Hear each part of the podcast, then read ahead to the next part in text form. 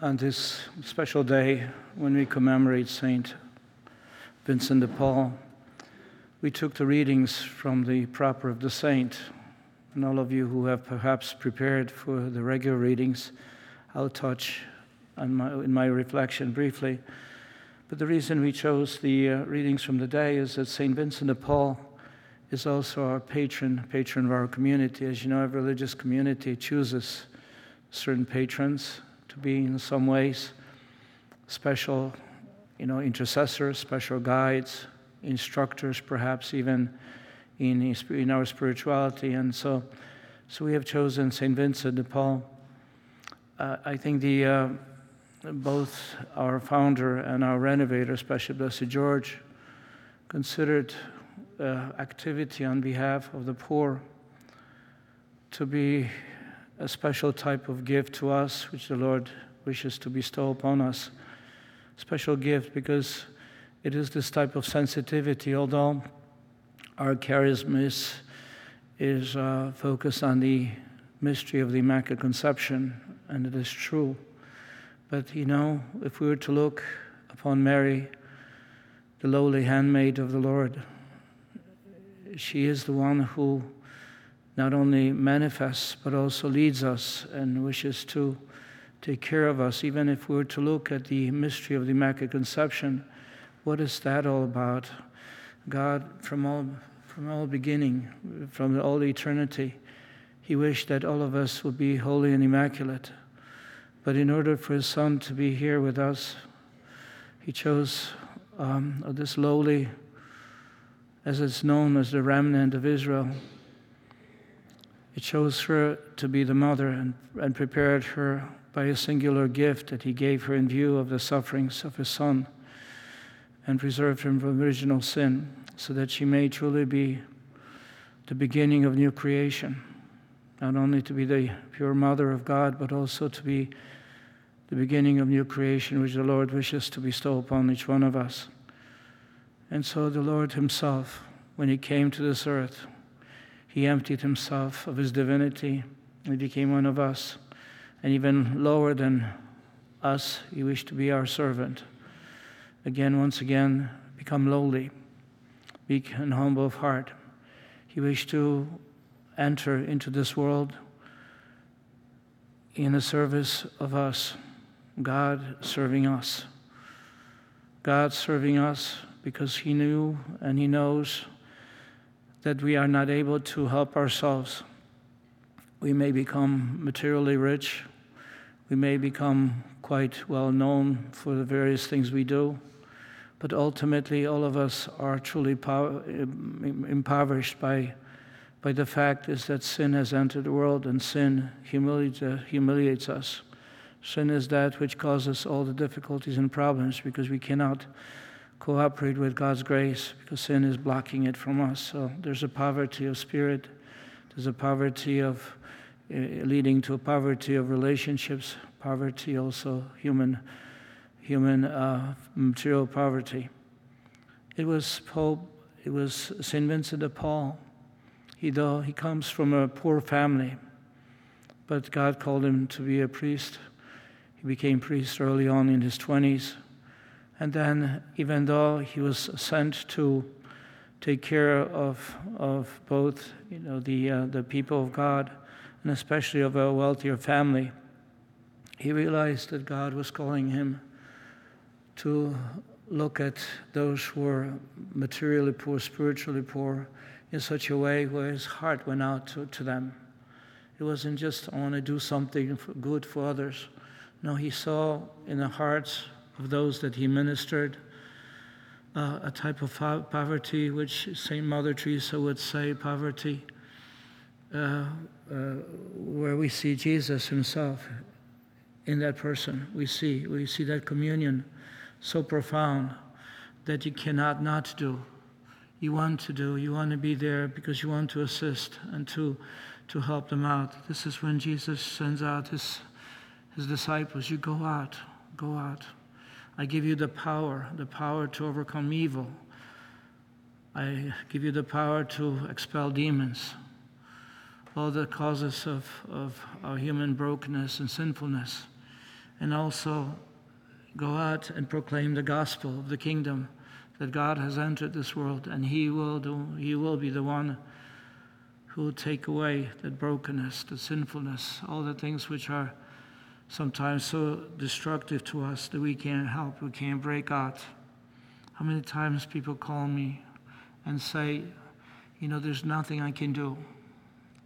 I'm, I'm so stuck. I'm, this is such a, such a brokenness, or I feel, feel such a pain of being, being, uh, being uh, abused, being uh, not considered of any importance, a type of rejection, rejection. And so people experience that and they call and they feel that there's really no way out. They feel almost God has forgotten them. But for us, we know that God has not and never will. He sent His Son so that He may, he may bring us to Him. And so that's why He sends out His disciples, this, the disciples, and He says, Go out to every village, go out to every place, curing every disease and illness because what? At the sight of the crowds, his heart was moved with pity for them because they were troubled and abandoned like sheep without a shepherd. This is what St. Vincent de Paul speaks of. When he went out, he saw the heart was moved with pity because they saw that he was that they saw them to be troubled. The king assigned him to a particular role, especially those who were, uh, you know, in prisons or waiting for for uh, for for uh, you know for for death, uh, you know, on the death row. He wanted them to help him out, but it wasn't just them. He saw so many, so many who were in the same situation, and this is why he wanted to establish because he felt that he can't do it alone. He established a confraternity of mission, which eventually became, you know, the uh, Congregation of Sisters of Charity with the help of St. Louis de Marillac. And then he also uh, founded the Congregation of Mission for, for the priests, which, which you know, exists to this very day. What is the Lord asking us to do? You know, it was, it was Pope John Paul II who said, Go out to the spiritually poor. There's so many of them not just materially poor, but spiritually poor. And you know, Mother Teresa would say that the well, you know, the wealthy nations of the first world are materially well, but however spiritually they are very poor. We don't, you know, we don't seem to be able to break out of the trappings, ideological trappings, political, all kinds of things. We cannot see racial, we cannot see things because we don't seem to be able to free ourselves out because in order for us to free ourselves from these trappings, we have to uh, turn to the Lord. We have to open our heart to Him because only in Him we're able to see another face, the face of Christ, another face of a person who is in need of our assistance, of another person who is in need of, of, of, of our, of, of, our not only assistance in the sense of, of giving them a good word, but sometimes be involved with their life. You know what God St. Paul says, I am, I am, um, I cry with those who cry, I, I laugh with those who laugh, I, meaning that we, we become fully involved with, with one another. And this is why that first reading is so important when he says, St. Paul says, all of us are in the same situation. Oh, consider your own calling, brothers and sisters. Not many of you were wise by human standards, not many powerful, not many noble birth. But God chose the foolish of this world to shame the wise, and God chose the weak of the world to shame the strong, and God chose the lowly and despised of the world, those who count for nothing, to reduce to nothing those who are something, so that no human being might boast before God. Because all of us, I need, we're human beings, where all of us are limited, all of us have been affected by the original sin, all of us are striving for that perfection when the Lord has given us the grace. Yet, you know, as you know today, that reading from uh, Ezra, if you have prepared readings from Ezra, Ezra is looking at his own nation and he sees the brokenness of his own people, the sinfulness of his own nation, the weaknesses, and there he is with a cloak and mantle torn in a, in a, in a spirit of, of, of, of spiritual poverty before God. He stretches out his hand. He says, God, my God, I am too ashamed and confounded to raise my face to you. Oh, my God, for our wicked deeds are heaped up above our heads, and our guilt reaches up to heaven. From the time of our fathers, even to this day, great has been our guilt. And for our wicked deeds, we have been delivered up, we and our kings and our priests, to the will of the kings of the foreign lands, to the sword, to captivity, to pillage, to disgrace, as is the case today. But you, Lord, despite our, despite our sinfulness, despite our indifference, despite the fact that we have chosen other gods, idolatry, but now you have shown us your mercy. Mercy came to us from the Lord who left us a remnant, gave us the stake, a stake in this holy place. You gave, gave, uh, gave us the gifts which you don't deserve, even though we were slaves, and yet you did not abandon us. Rather, you turned the goodwill of the kings of Persia toward us.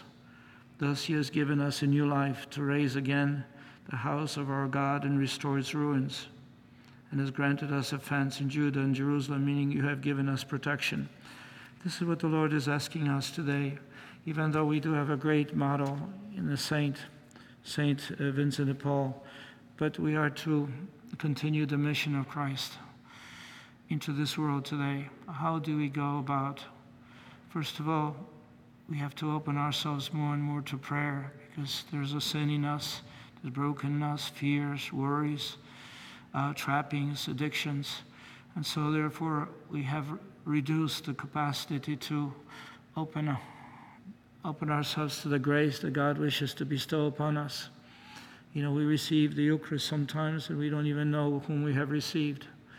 We pray and we're distracted in prayer.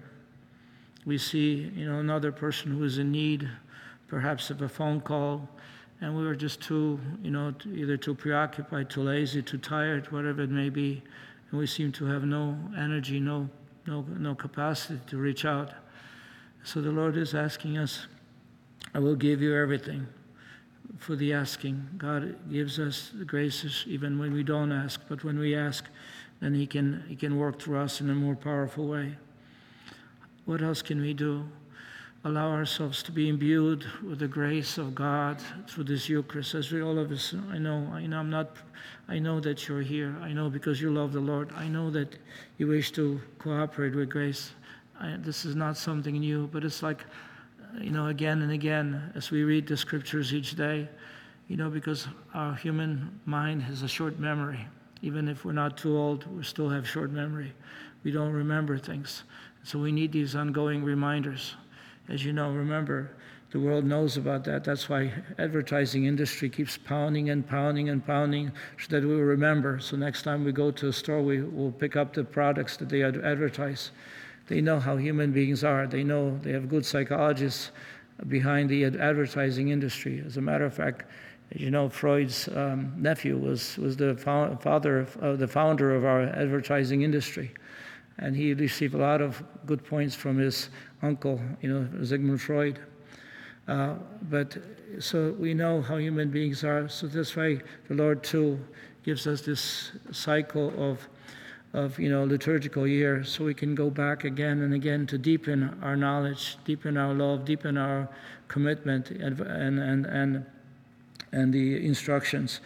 But because the Lord gives us the saint today, He gives us the readings we're invited to deepen ourselves. How else can we cooperate with Him? How else can we offer ourselves on behalf of others? Yes, it's prayer, intercession for others, is the Eucharist, the sacramental life that we can re- realize what we are not doing. You know, the good examination of conscience is very important for us, but that we may be able to go out.